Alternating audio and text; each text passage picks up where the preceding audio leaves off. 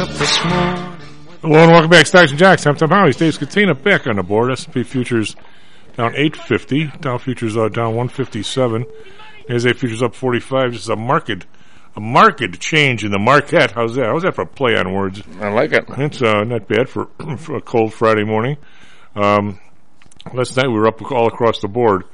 Uh, we did have a big big rally in oil here today, up a dollar seventy five over ninety to ninety two oh one. I don't know, Kevin. My prediction uh, that we're not going to make it to 100 is looking a little feeble here. What do you think? Do we have Kevin?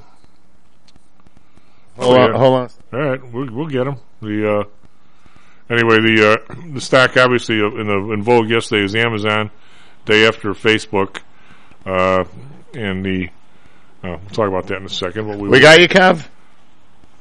Yeah, you got me. good. We got you. We got you. The uh, saying that my prediction on uh, Niet to hundred dollar oil might be uh, a little feeble. What do you think? We're up to ninety two. Yeah, I think um, Feebles. Let, let's go with Feeble. We're going to go with feeble. Yeah, I think it's feeble. Uh, you know, I, I could I could luck out and make it to ninety nine eighty or something and say I was a genius, but I, you know I wouldn't do that because if you're long all the way from Oh no, no, no! If you're right, uh, definitely claim geni- geniusness. Yeah, but I'd still rather have the trade from No, and, up. and, and and don't even smirk when you say it. Yeah, just say it like, yeah, I had it all along. yeah, yeah, yeah. I knew I knew when I bought it at seventy two it was going to ninety nine eighty, and I sold right there. I mean, I could say that. Then then again, Like uh, um, in, in Pee Wee's Big Adventure, when when Pee Wee Herman is kind of showing off on his on his bike, and he crashes and goes uh, tumbling, and you know, and these kids are ready to laugh at him, and he looks at him and says, "I meant to do that." God, it's uh, well, as everybody probably has figured out by this time, Facebook yesterday, it's not making any kind of a bounce today. It's only up forty four cents. However, Amazon is uh, where, where do I have my Amazon up here? I know I got someplace. Because it's obviously a big company. It's up two hundred ninety nine. Of course, they were down two hundred yesterday, so they're up uh, up uh, 90, 90 uh, 93 from two days ago. So it's a big move up, obviously from certainly from the close last night. Um, Kevin, unfortunately, it fits into uh, the, the the jigsaw I'm seeing that is that is this economy, and uh, and we have the labor reports today. So hopefully, uh, hopefully they will not confirm what I'm thinking is happening because I really want to be wrong on this one. I think that there is no growth across the board, and probably negative growth if you take out the the inflation piece of it. And when that happens, the, the market, without even seemingly, well, the market knows. Well, I can't say it. The market's an impersonal person, impersonal thing. You know, such thing as an impersonal. Actually, there are there are people that are impersonal. I'd say, just saying. Uh, but the right now we're trying to figure out who's who's going to. And when, when when there is no growth, the unfortunate part is if if you work your fanny off and you make five percent better than last year or ten, I can't necessarily be happy for you because it means that somebody else is down 10. Or when there's a little bit of growth, even 2 or 3%, everybody can proceed. Where every, some guy works a little harder, he makes 8. Somebody, uh, five other guys work a little less hard, they make 2 instead of 3. Everybody's kind of moving in the same direction, even though not necessarily at the same speed. But you're always going to get that. Some people go to school and learn, some people learn a trade, some people work harder, some people work overtime. Some people work two jobs. I mean, it, that's just the way our world used to be. Let's put it that way. But now in this world of government throwing money at people, you get, and, and other things that are going on, uh, you the the numbers are somewhat clouded. But the Amazon numbers last night, it's it's not so much because they beat on the on the revenue or on the income because they're still 100 times earnings or close to it. Uh, but the Facebook issue was they were falling behind. They were starting to lose people, and their revenue outlook going forward is a little cloudy. Now, you had Amazon last night saying, We're raising the price of this Prime 20%, basically, screw you people. We're going to get all this in there. Now, the next report's going to be, okay, how many people, like, we'll take this wrong if you have an Amazon, order, hope you're not listening. Uh, if you're don't like sheep, just immediately pay the twenty percent because they got to have Amazon Prime. They couldn't possibly live without it. Okay, if if ninety nine percent of the people give Amazon the twenty percent more, twenty four percent by the way, if you're on monthly, then I'm sure that next quarter Amazon's numbers are going to be good. But now all of a sudden, if they come out next quarter and we're still in this an economic malaise, which I think we are, I think uh, all of a sudden, hey, we lost 40% of our people because they told us screw you on the 20% up. All of a sudden, you'll see Amazon down 25, 30%. Am I, am I right or wrong on this? What do you think? Made my prediction. Well, it, yeah, um, we'll fall in love uh, with what they uh, make for uh, on pricing. Uh, what I'm what I'm interested to see with the Amazon Prime change is will Walmart benefit from it with uh, with Walmart Plus? Will Walmart Plus hold the line on the price of Walmart Plus and market really hard and say, well, if you're PO'd about the Amazon uh, increase, uh, maybe you ought to give us a look now.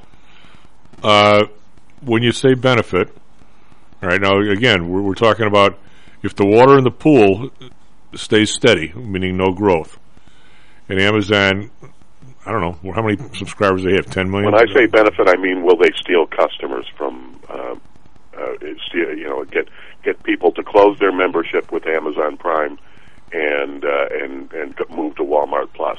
Now, it, you know, I don't I don't know Walmart Plus well enough. I, I know it will. It does like the um, you know your uh, your shipping is covered, um, and uh, and and the expedited shipping is covered, and you know it's got all that those uh, types of things. Now, do they have music and movies like uh, Amazon Prime does? I don't know. I'd, I'd have to look at it. Well, I mean, if you do the, I should be doing this with uh, with Russell here because he loves it when I do it because he's a professor. Actually, you are too. But uh, when are you going to get your PhD? By the way, I'm not. Oh, can you just get? Can you just call you Doctor Kevin? Um, you, you can call me whatever you want. Just you know, how's the expression go? Just don't call me late for dinner. Yeah, that's uh. Well, so the if if if you were a professor, if David was up there, you know, because he could be a professor type. If you're up there, you'd say, okay, they raised the price twenty percent. All right, now if if twenty percent of the people duck, the amount going to Walmart's the same, or the amount going to Amazon's the same amount. Okay, all right? mm-hmm. If if ten percent of the people duck, they're picking up whatever twenty percent on on those ten, and they're losing some on the other. They're still ahead of the game. So so whatever they take out of the pool. Well, yes, yes, and no. Um, but uh, uh, it, while it's true that on a straight trade yeah, uh, they they've done that math. But then if they lose the ongoing business from all of those people, that's different. Well, remember, it's it's it, it's one thing to step away from uh, uh, to change your subscription, but it's another to change your shopping habits. I know, but, but, but the first thing I said was, is if the people who send this check, let's say every month, if less than twenty percent quit, all right, if say say five percent quit, say screw you, uh, Amazon, that still leaves fifteen percent times twenty, which is more than the than the other.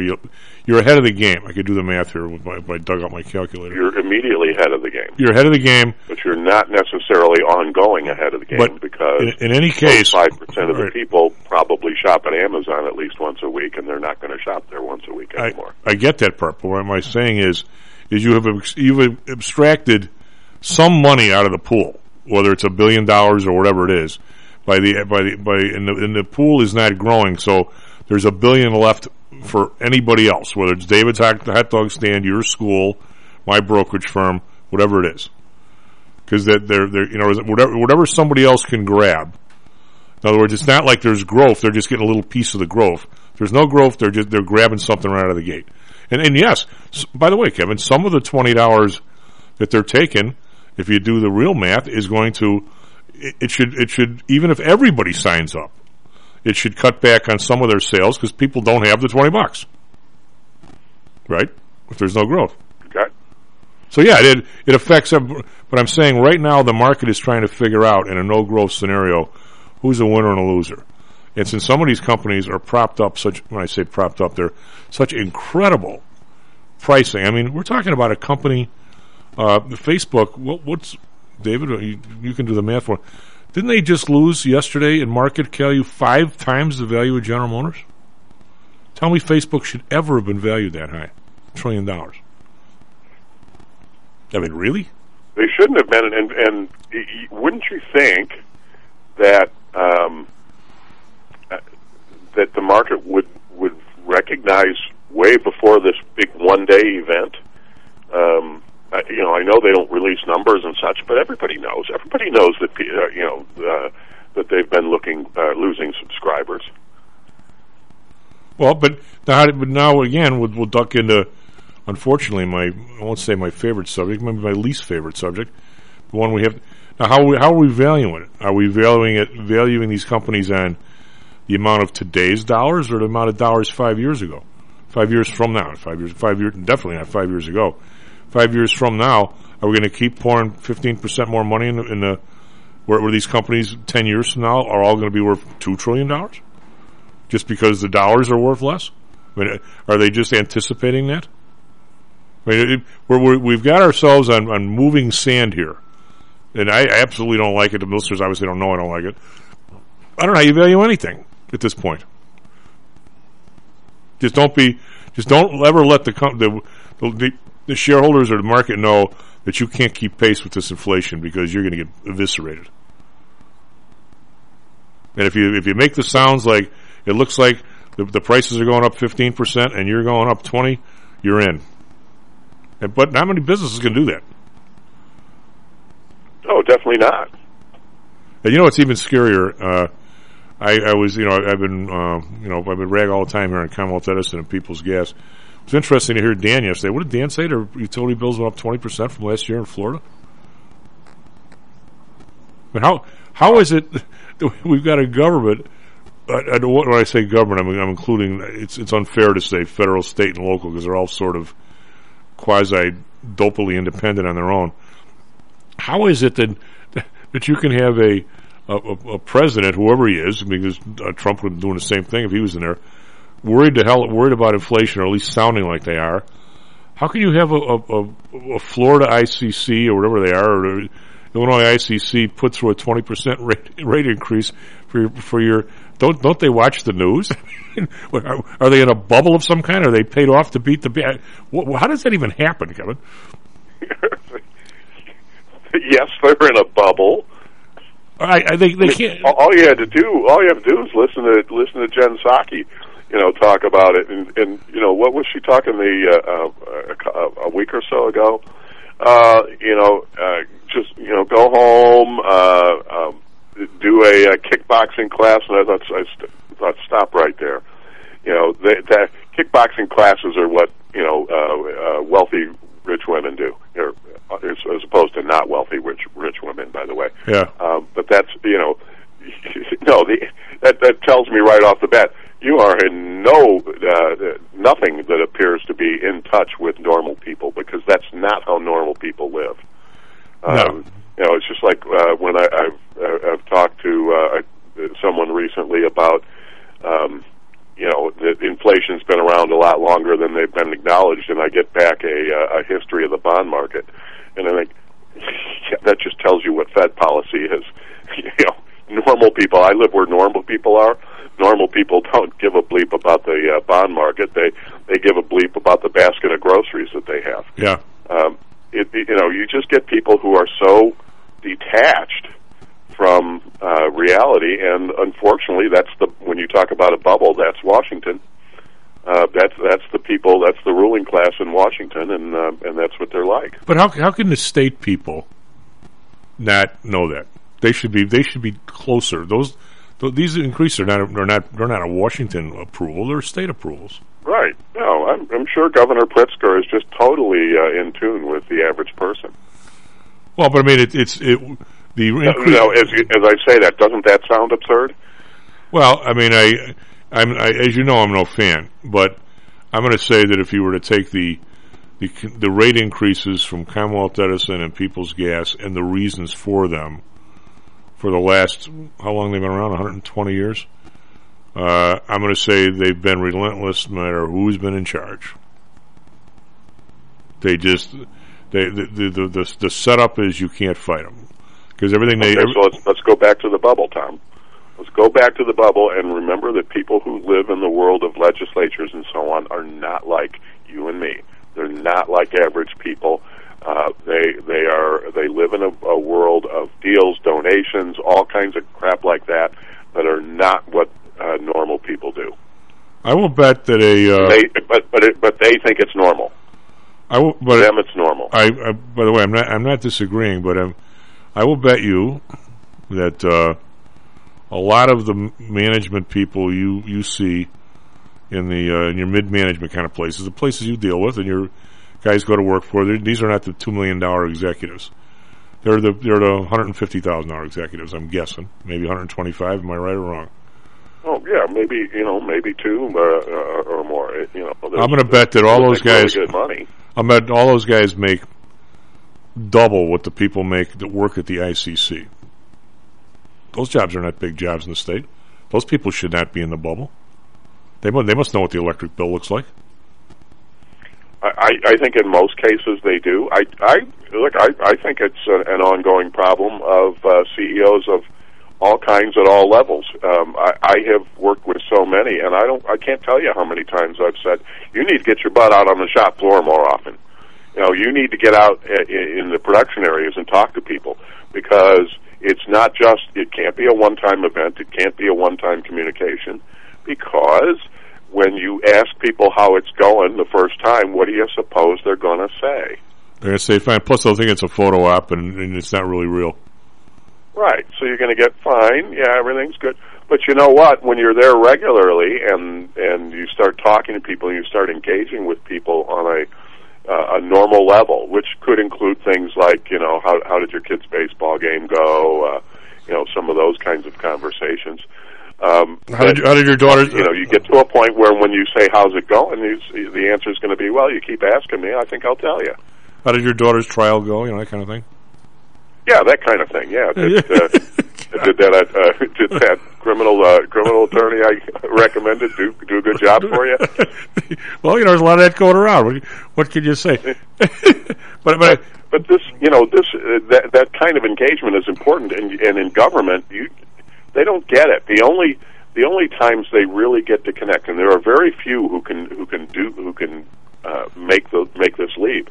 Um, but you might do uh, town hall events. You know, it's uh, um, you know uh, the Chamber of Commerce always calls it third house. You know, where they come out and talk, and they and I do see people, some state representatives and so, so on, who who are genuinely concerned and they are genuinely engaged. Gen- uh, they also, at least around here, they don't. Ha- it's not a full time job, so uh, they come back and maybe they own a business or or something like that. But um, the uh, you know, the, it, it's not normal. It's not typical for them to just be really engaged with people, and and it needs to happen at all levels, Tom.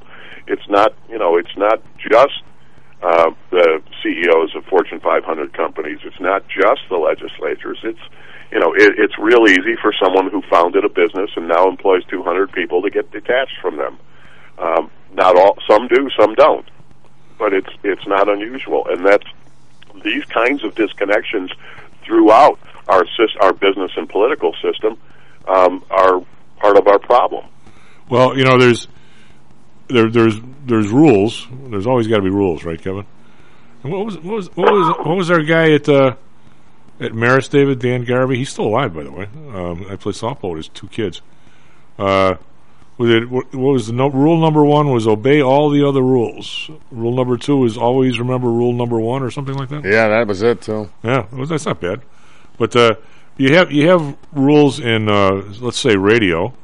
Um, everybody knows we're we're podcast now, and maybe you know maybe radio again one of these days. But uh, the rule is for radio that if I were to have, say, Kevin is running for dog catcher, and I were to have Kevin on the air, well, first of all, the the the, period where you're supposed you're running for state senator in uh, say in Michigan or wherever the hell you're running. Uh, the period you're running, every time you're on is considered a uh, campaign appearance. And every time you're on, I not only uh, subject myself and my show to your opponent demanding equal time. Your opponent can demand equal time on the whole on the whole station, not just my show. So it screws. Well, I'm not saying it screws anybody. Well, yeah, I'm just saying what the rule is. So if, if somebody decides they have the drive time show, your opponent can sort of demand, not exactly sure, but they can demand time like, you know, suppose I, I have you on at two in the morning where nobody cares, except people are up at two in the morning. They can demand time the rest of the day. So you have to. They, they send out letters when we were on the air, constantly telling you what, what these dates are and who you have on, and and, and if and if somebody's on, how you have to give free time to somebody else. Yet, from what I understand, at my well, I had a client a long time ago, and I, we, you know, like I said, but if you go down to the ICC's office, you walk, you walk your ass in the door, you're liable to see two good-looking girls from Commonwealth sitting there just chitty chatting. They're just there all the time. You guys need lunch? You want? I don't know if that still happens. There, but the the idea of every time they walk in and see you, you have to have a meeting from a, a public utility commission or a citizens commission. Why doesn't that work for those guys, Kevin? I mean, they're all over these guys. Every time, every time there's a there's a. Uh, I'll bet you that I don't know how far down they go, but the top twenty people in the in the, in the Senate or the every single time that there's a that there's a uh, political event, there's a Commonwealth Edison lobbyist putting uh, not just some schmuck like me, a big old gray-haired guy. We're talking about some attractive young lady in a nice outfit showing up, sitting next to the guy, or sitting. I mean, it's it's embarrassing, and, and but it, there's there's no limit to it. There's none whatsoever. And by the way, they get to deduct. What, what does the girl charge? Five hundred dollars an hour, and they, and they get to deduct that. They, they can add that to their costs and say, look what our costs are now. We got to charge more. It's absurd. We actually did a lot of work on it. So, so here, here's your question: Is how how do you make that transparent? How do you uh, stop it? If, if you can't make it stop, can you make it? Uh, can you make it transparent? And um, if and, and therefore, if uh, an opposing viewpoint wants the same kind of access, uh, can you make it? Uh, can and it's denied? Can you make that transparent too? Well, it should be and, considered a. Know, I don't know the answer, but I, you know, yeah. I know as an example, um, you know, they they keep the log of who comes to see the president of the United States every day. You know, you get you get the uh, the full appointment log, unless of course uh, President Biden goes to his home in Maryland yeah. and then they stop logging. Um, well, but I mean, if if uh, it should be somebody, this will never happen. It should be that if if Cindy gets to go, whether she's paying or not, David gets to go because he's he's the representative of the public uh, Citizens for Public Utility, you know, whatever uh, board. He gets to go. That's for what free. I'm getting at. Yeah. Um, is that uh, is that if you if you if if you know it, then David needs to David knows to uh, to want to go, you know, to get himself uh, an invitation or to get himself uh, allowed to go as well. Or you, and, you at least don't don't count when you figure out their costs.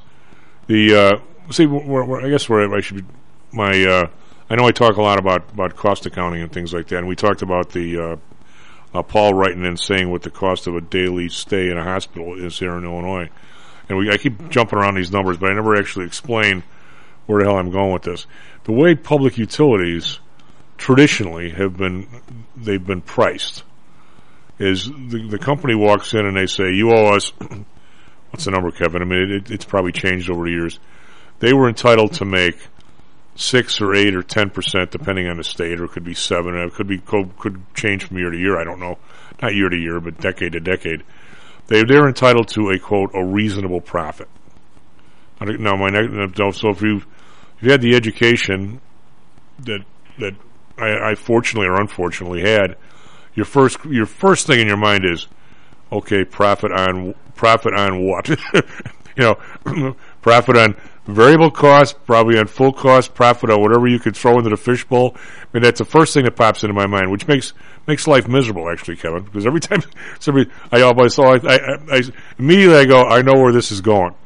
So if so, if you if it's on total cost, say I were to, I guarantee you that if some radio station paid me ten percent more than or twenty percent or whatever it is more than the cost of of stocks and jocks being put on the air, David would be, be paid two thousand dollars for tomorrow, this morning's performance. That would be awesome. That would be. Wouldn't it be awesome? The knowing that some poor even a thousand, even a thousand. Oh no, we have to because the more, the more. What do you mean? Why would I only only give you a thousand if I get if I get twenty percent of on top of the thousand? And why not make it two? Why not make it ten? So, so the, the idea that, that, that the cost of fighting a citizen's utility challenge adds to your list where your profit goes on top of that. Kevin, if you know the drill, that's so it's that's so insane. It's scary, and it's been that way for hundred years. Yeah, you know what they ought to do is they ought to they ought to say if you if you need to make a reasonable anything, it's a reasonable gross margin. Now go manage your your G and A so that uh, so that you can make a profit on that. Or you could perish the thought, say, "Wow, the the, the Dallas utility is putting forth electricity at a half year cost. What are they doing so much better? How about we pay you ten percent of the profit on whatever the Dallas utilities charging, not what you're charging?" No, no, we could do that, or at least once in a while take a look at it. Don't you think? SP futures. Well, we we Uncheck- could, uh, you know, and, and people like to talk about best practices and things like that. I I don't know that the Dallas utility is doing any better for its citizens, though. So Um, uh, but there are people that are. There are there are utilities that definitely are. If you look at the total, matter of fact, the, the, in Illinois, they they won't do it because they're so locked in step. If the CTA were to buy their at one point, I don't know about today. At one point, if they were to buy their electricity for the the, uh, the subway and L trains from Wisconsin, they could have saved like thirty percent. Just saying. S and P, uh, whether that's today's numbers, I don't know. S&P futures down seventy five cents. This is from a big up move last night. We were up like twenty something last night. No, it's like forty something. Uh, Nasdaq futures up seventy eight. We were up. They were up two seventy five. So we're coming back way, way down here after the big down move yesterday. Be right back. Stocks and jocks. How much confidence do you have that your investments will make you wealthy? Do you truly know the odds? Welcome to Luckbox. The control freaks guide to life, money, and probability. Luckbox shows you how to gauge the likelihood of success before you commit to an investment or any other decision. And Luckbox is free for one year at luckboxmagazine.com slash jocks. Each new issue dives deep into the current investing climate, separates the signal from the noise with relevant trade ideas, and equips you with cutting edge tactics you don't already know. Luckbox is the essential magazine for proactive investors who are hell-bent on pursuing life, luxury, and happiness through sports, fitness, travel, food, spirits, music, and a whole lot more. Smart investors don't bet on possibilities, they play the probabilities. Luckbox is $7.99 on newsstands, but you can subscribe for 10 free digital issues at luckboxmagazine.com slash jocks. Don't rely on luck. Get Luckbox at luckboxmagazine.com slash jocks.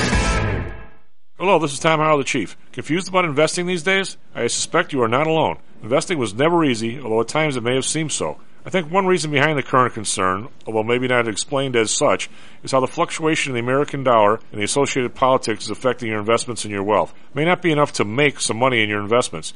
You may need now to make enough to exceed the amount that your leadership is depreciating the value of the dollars you've worked your whole life to accumulate. That same leadership has seen fit to maneuver risk-free interest rates to near zero. Providing positive risk-averse returns in a zero interest and declining real wealth environment is by far the toughest assignment I've ever had in my years as a money manager. I'm sure that a lot of you have heard that one way to possibly deal with this problem is to invest in so-called hard currencies like silver and gold. The idea being that they will retain their relative value in the face of devaluation of paper currencies like the dollar. To be honest, I have never been a gold bug. I've always had faith that having enough dollars and a good investment strategy was good enough. Now I'm not so sure. But I do know that if I did invest in gold or silver, I'd want to do it in the same manner as we do with PTI for investments in the market, with defined risk. If you feel the need to invest in gold or silver, we can do it using the same strategies that we use for our protected index program. No matter what you invest in, we feel that you need to know and control your risk. Find us at PTIsecurities.com. That's PTIsecurities.com. Is your business being challenged by the complexities surrounding healthcare reform or other matters related to human resources management? If so, then Cognos HR can help.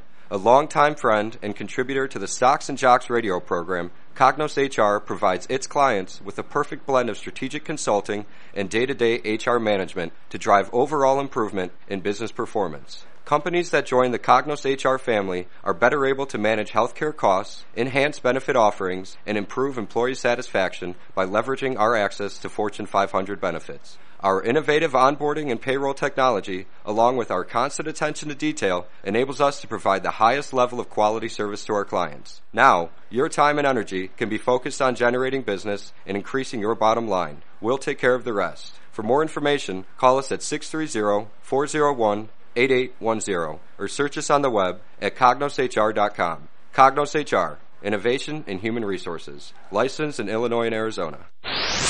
Stocks, jocks, Stocks and jocks. stocks and You are out of control. here, right now, right here, right now, right now. Well, welcome back to Stocks and Jocks. I'm Tom Howell. Dave Scatino on the board. That's, by the way, he showed what a South Sider he was. He's not going to take two grand if he thought he was only worth one, but he's missing the point that that's, If it's I'm cost, not missing the point. I'm willing to take plus. anything. cost plus plus, and I get the plus. You just shortchanged me. By screwing yourself out of a grand, you screwed me out of a hundred. That's all right. My wife will take it from somewhere. So. Oh, well, she'll spend it. You'll never even see it. right. SP futures down a buck. NASDAQ futures up 71. And we've got the uh, Dow futures. So I get my, uh, there we go. Dow futures down 144. Individual stacks in the Dow. Uh, American Express down a buck 84. Amgen down a buck. And, uh, well, nothing, nothing really huge. Um, actually, uh, Salesforce is up a buck 20. Well, United Health is down 249. Uh, over in Europe, we've got the DAX down 228, 1.5%. They've actually made a move down here. Now, FTSE, no. Down 6, it's unchanged. CAC down 59.8%. Over in Asia, they're still not open. Over in uh, Shanghai, I like this week, the whole week New Year. Nikkei up 198.7%. The, uh, well, Hang Seng is up. It's up 3%, 771 to 3%. They, they, they returned, uh, I guess the Shanghai must start again on Monday. Uh, bonds, 10 year unchanged at 1.82. The Bund, uh, positive 0.16. The Bund has really gone from negative 0.16 to positive one really fast. I mean, this thing has moved, well, it's not very much in terms of real numbers, but in terms of going from negative to positive after sitting negative for so long, it's a pretty quick move to the upside. Japan positive 0.19. Again, uh, that's a new high we've seen. Uh, yesterday, Dow was down 518, S&P down 111, Nasdaq down 538. So as of last night, we had cut those losses in half, and now not so, not so much at all. Oil up a dollar 87, 92.14. That's up two percent. Brent up a buck 80, 92.91. Natural gas down 12 cents, 476. RBOB up three cents, 268. We've got gold uh, up eight bucks, 18.12, making another kind of run up here a little bit. Silver up 13 cents, 22.51. And we've oh, copper up, uh, unchanged, up unchanged.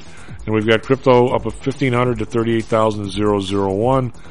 Uh, David, what do you got for us? Traffic, weather, sports. Cold out still. Oh yes. Good morning. It's uh, six thirty six in Chicago on Unemployment Friday.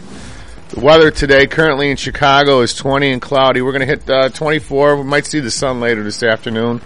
For our Phoenix listeners, it's uh, starting today at thirty nine and clear. Sixty six will be your high with sunshine. And traffic on normal buildup for Friday. We do have an accident on the right shoulder to Kennedy West before Addison Street. There is a light pole down, so be careful out there. In sports, NBA, the Suns lose to the Hawks 124, 115. Bulls lose to Toronto in overtime 127 to 120 and they That's take on game. Yeah, and actually the Bulls have been playing all right. They take on the Pacers tonight. In the NHL and the NFL, we have the NHL All-Star game this weekend and the NFL has the Pro Bowl. Both get, both are in Vegas. Olympic ceremony tonight and golf Pebble Beach challenge continues today. Back to you. What was there some, uh, was there some cheap shot in one of the women's hockey games or something? One of the Finland girls wasted our girl? I did not see that, but I do know they played last night and women's hockey they won 5 to 2 against Finland. Yeah, well, it was, I guess there was a, was a, well, some loss in there, but, uh, some cheap shot. Those Finnish girls, who, you know, what the hell? um, hey, uh, Don't don't care. Not going to watch any Olympics. well, I, I'm I, with you on that, bud. China China gets no ratings from me. I would have thought you'd at least watch like the snowboard. You, I mean, if, if there was a, if you were younger, you would have been a snowboarder, I think, in a, in a, in a Uh, y- Yeah, I might have been, but nevertheless, um, you know, the uh, I, I we can only do what we can do as individuals, and my individual activity is going to be boycotting the uh, Chinese Olympics. I know for sure that my, my roommate, your brother Tim, would have been a snowboarder. And a skateboarder. a skateboarder. no! Um, you, ever, you should have. You ever see him skate? Uh, yeah, that was bad. That was bad. Maybe, maybe not. Something else that doesn't involve, uh, you know, ice, ice uh, or, or snow. I, I think is probably more appropriate. Well, we had Ford come out uh, with earnings. They did. They are. They're down a buck oh eight. So the earnings play yesterday. Like I said, the Amazon is pretty good. Amazon is up uh, three thirty one now. Again, temper that a little bit because they were down two hundred yesterday because it's still a big move up. But they were down heavy because everybody thought they were going to be another Facebook, which they are not. They came out with good earnings, and uh, and, and they seem to have ability to raise some prices. I was uh, unfortunately at a funeral yesterday, and uh, at the funeral lunch, I see whoever the guy is that talks about um, the guy the guy who get, got killed over in Syria, uh, the ISIS chief allegedly. Yeah. I, I hear the guy's quote: "We're always mindful of civilian cal- casualties." What, what can any one of you guys define that for me? What does always mindful mean? To avoid them, I suppose. Maybe that's what. You, but you. That's not what it says. It just says we're mindful. Oh, so we don't really care. We just know about them. Well, the guy used to think. I always thought was the, was the worst at that was Rumsfeld. Well, you know, you have some. Was his? He was collateral damage, wasn't he? Ah, there's always going to be some collateral know, it, damage. it, it's that's a situation where you know I, I it's impossible. It's impossible to sound caring when you just uh, you know you just attack somebody. So it's I, I don't know what you would say, but it turns out that you know the guy who did the uh, uh, the most um, uh, collateral damage um, was the uh, uh, the guy they were after himself because he's the one that blew up his own family.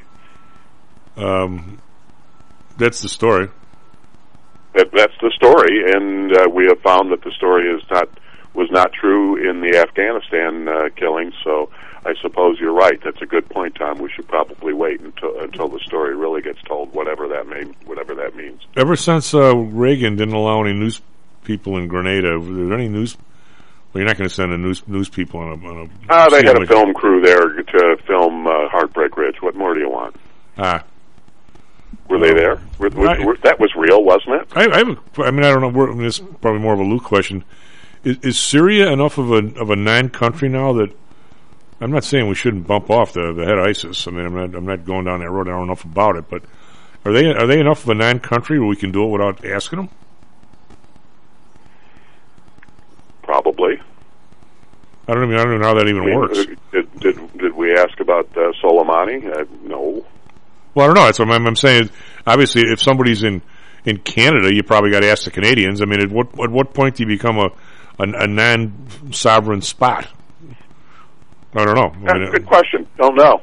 Don't know when uh, you know from a diplomatic standpoint.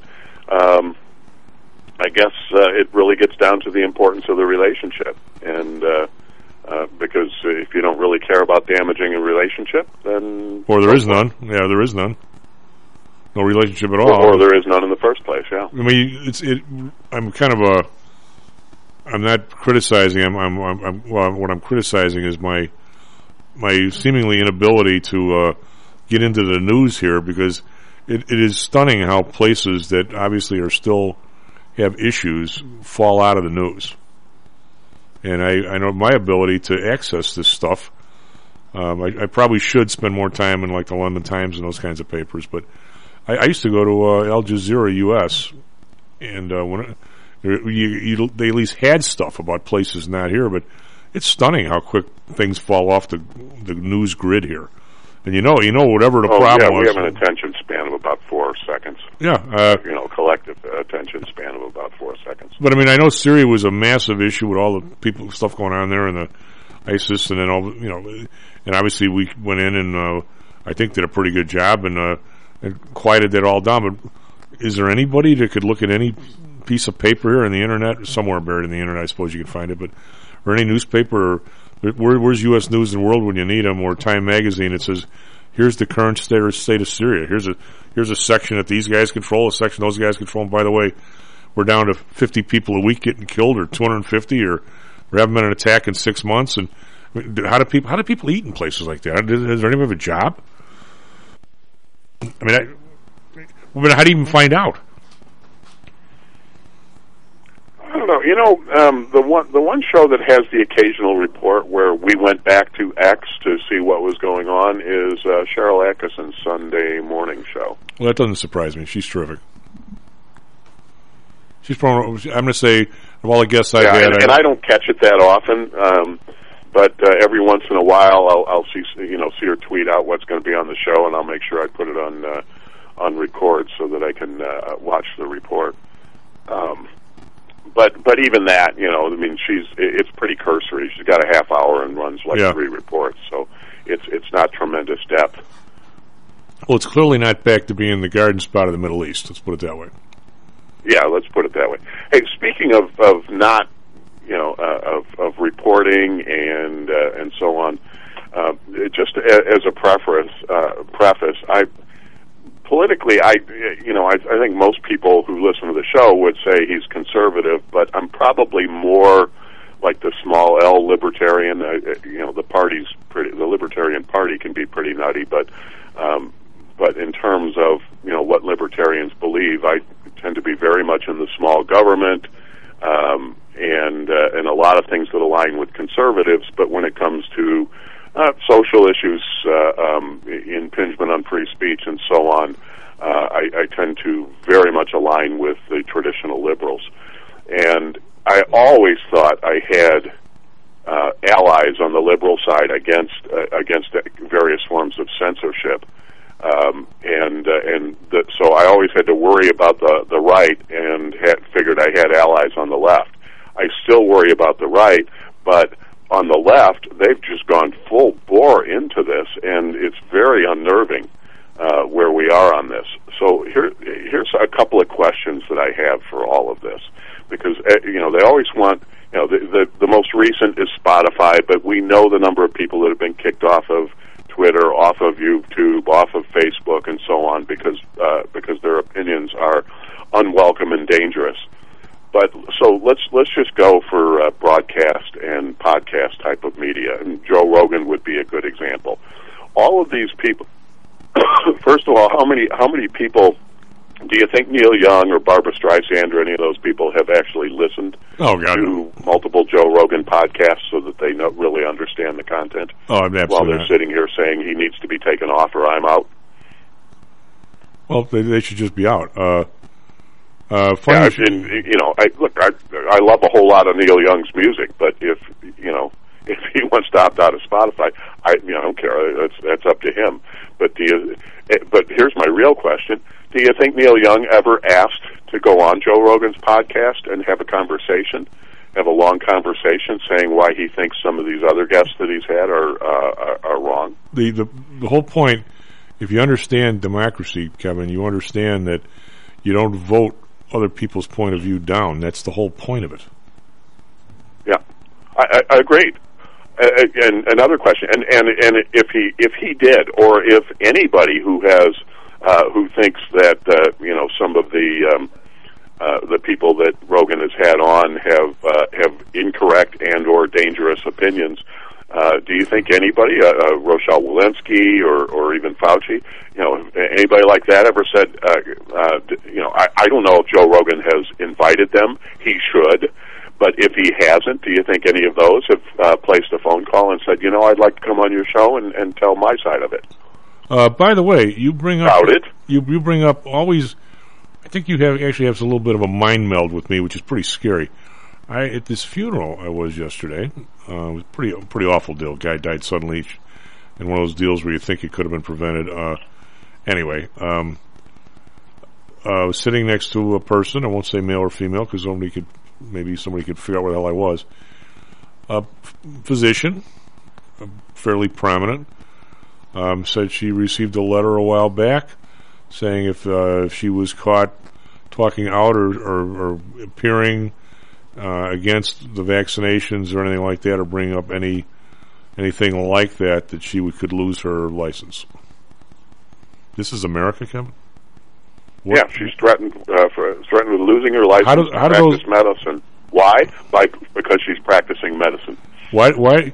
Who gets to do that in this country? Who gets to do that? Uh, It's not just speaking, saying anything against the vaccines, Tom. It is people have been, uh, uh, doctors have been regularly threatened for using therapeutics, for trying to use therapeutics to treat people who are very sick uh, with COVID. You know, that, that, that's amazing to me. If if you give a prescription for X, you will lose your license, and X, you know, take ivermectin as an example. You can argue, you know, you, you can argue whether you think it's effective or not, but it's not. It's not harmful, and and there, if if there's not another treatment, and you want to try it, and you're going to lose your license for it, that's a problem. Every That, I mean, this is this is part of the uh, the silencing. Um, you know, there's there's some media. I know I, I don't watch her show, so I, I don't know exactly what they have on there. But I've seen a lot of people going after Laura Ingraham um, from Fox News. She has a, a show every uh, every night in I don't know what time slot, and uh, and and apparently, you know, she has a lot of uh, people on talking about vaccines and vaccine reactions and things like that. And I've actually uh, had people say, "Yes, she's getting people killed." Uh, uh, once again, do you think that uh, if if somebody uh, representing the other point of view has asked to be on and denied, then that's a problem with Laura Ingraham. If Ingraham's uh, uh, show has contacted some of these people and said, "Do you want to come on and give your side?" and they say no, that's a problem. But But does, the the impulse that we're seeing instead is just no, ban them, well, just ban them, No. shut them up, silence them. I know the question and, is, and this, to me, is the worst development of the last couple of years. It, it's been in, ongoing, In many Kevin. ways, I would argue that it's worse than the impact of the pandemic itself. it's it's been ongoing. This is going to be lasting. This is going to take a long time to undo. You you And, you uh, of all and- people, and I, I, I think it's just it's really uh, cutting at the fabric of who we are. you you of all people, um, you know, we've had this kind of debate for a while, and I'm not saying you ever really argued against me on this, but you of all people should have known that this is where, for some reason, wh- where we're going. I mean, I've, you know, I've been, we've been around a while. Went to doctor 20 years 20 years ago. The guy looked at you, or she. They gave you a prescription. Nobody knew, Kevin. Nobody cared they did it, and if it didn't work, if you found a new doctor, they recommended a, a specialist or something. It was everybody was quasi independent. Nobody's independent anymore. You're either part of the Northwestern Medical Group, the University of Chicago Medical, Group, and even the people who are allegedly, uh, you know, part of something, or M- MD VIP, or they're some cardiac unit. You can't go in and even get an EKG, and the guy just run it and say, "Here it is," and walk out the door. There has to be a code to the EKG. It has to it has to go through their their unit. It has to be priced out properly. You you can't they they don't know so they they know exactly what prescription drug you get. Now when when you have that kind of knowledge, there would be people that would say, "What's the difference, chief?" I know the difference, Kevin. Once there's knowledge, there's some idiot that's going to compile all that stuff and say, "Do we know that we got Joe on this thing and he gave somebody a a uh, this prescription for something?" By the way, our group doesn't recommend that. You, you know it's coming, Kevin. It has to be coming. Well, and what what's driving the limitations that the group does? Yeah. Liability. Li- They're liability. completely liabil- liabil- uh, averse to anything that might get them sued, and that's that's what's driving medicine nowadays. But we're, we're going to say from these people who are convinced that they are right about the vaccines and so forth. Um, by the way, this this doctor told me that John Hopkins or somebody just came out with a, a study saying all most of the stuff they did with the lockdowns and everything was worthless. I, I, I'm, I'm, I'm going to get that before I before I. Yeah, that's out it. this week. It's out just within the last couple of days. That's, well, that's, then this person was correct. But now, is, does the flip side also work? That if if I say, and I, I, I wouldn't if I were if I were to because I don't know enough. But if I were to say I, I read three studies from some other place, it looks to me like, well, you know, for for kids under five, there's there's this many deaths with kids under five, and out of how many bazillion, and we're gonna we're gonna you know, and if it's if it's ten years from now, say there's hundred deaths for kids under five, and and ten years from now we we the, the numbers come up and say 110 kids under five of the same amount of people died from the vaccine. Now, do I get to go back and take every single one of these people, yank them out of their careers, get rid of their license, scourge them in the town square, and do the same kind of stuff they're doing to other people? Does the, do the rules work both ways for having a wrong opinion? I, I think strongly think that they believe they're in a spot where it only works one way, and I got a problem with that. Yeah, I, I've got a problem with that too. And and and I go back and say if if if the if some opinions are so wrong that they should be banned, wouldn't you think that patiently, because you know, on a lot of these uh, shows, and especially something like Rogan's show, where they they visit for over an hour, um, wouldn't you think that if you ha- uh, had the opportunity to patiently explain your side, because it's so damn brilliant and it's so damn right, that uh, that that would be an effective a- approach rather than banning people? Oh, well, Uh, absolutely. you know, it, and yet it's not happening. And and it's it, it it's just mystifying to me, and it's just so disappointing. And it's so disappointing that that's all coming from the left. Um, you know, that, that because historically that's that's been the ally in free speech. Did you uh did you have a microphone underneath our table yesterday at this funeral lunch? Every person there, well, except for one lady who's she could be righter but- than Attila the Hun, but uh, every everybody else there w- w- is stunned at how the, the the repression is coming from the left. They always felt, and these are not young people. They always felt that there was if there was going to be repression, it would come from the neocons, and it never did. Well, a little bit maybe, but the that the that the uh, that the repression's coming from the left. The, the, the- I mean, I, I I'm stunned at that. I, I never I never. I suppose if I thought Yeah, back, the, the only other time that it has not come from uh, real conservatives was when Tipper Gore was on the uh, um, the warpath against uh, rock uh, rock and roll lyrics um, at one point, but but that was that was actually fairly mild uh, by com- certainly by comparison to what we're seeing nowadays. gee, what would she think Yeah. of rap lyrics? Um, yeah, no kidding. That's, that's bizarre. Hey, I, got, I have a sports question for you. I watched the Bullies last night. Uh, there's no no people in the stands. Are there no people at the hockey games either up there? Oh, that's a good question. Um, you know, there's there's there's a good reason why the uh, uh, the the truckers are uh, uh, you know are parked in Ottawa at the moment. Um, you know, in, in because Canada, uh, Canada, that's great, Canada. Um, Canada has has been so restrictive um, and so unwilling to relent um, that uh, it, it it doesn't surprise me if there's nobody in the stands. I, I mean, I have not. I've watched the Hawks quite a bit. I somehow have not watched the Toronto or, or Montreal. I thought there were stands in that and people in the hockey. How, how could you have people in the hockey games and not in the uh, basketball? You know, I, I I don't know. I don't know if it's uh, provincial uh, as opposed to nas- nationwide. Might be. Might just be Um, Toronto. It, you know, so it, it, it might be a function of where were- where were they last night. I'll tell you what. I would not, out of all the chances of being a politician, Toronto. They were in Toronto. Out of all the ch- all the things of being a politician, people are the same all over the world. I honestly believe that. The last thing I would want to do, ever, is ban uh, people from going to see a Maple Leaf game. It's the hardest ticket in sports to get. I, I, I can't imagine what political suicide that would be. Just saying. Mean, Well, you know, you're, you're seeing it with Trudeau anyway. He's he is absolutely trying to commit uh, political suicide. it's it's like it's like people Uh, in high school. It's great that he, you know, it's great. I tested positive. Sorry, I can't come and see you, truckers. Well, I mean, it's like it's like being in high school football in Ohio or Texas. How do you do that? I mean, I- you don't. um, you, you should, uh, you know, but but but they do, and you know, this is another part of it. You're seeing this, uh, the you know, story out of Virginia this week in um, whatever county, uh, Loudoun County or something like that, um, the, because the Virginia's new governor has uh, issued an executive order to ban uh, um, forcing children to wear masks in school, and the school boards are fighting back. They're fighting back by charging children who come into their building without masks on with trespassing and having and so this is who we're going to arrest. You know, hey, you know what? Go, uh, uh, you know, get a, a domestic violence charge. We'll let you go on a, uh, um, you know, with, with zero bond uh, and go to do it again.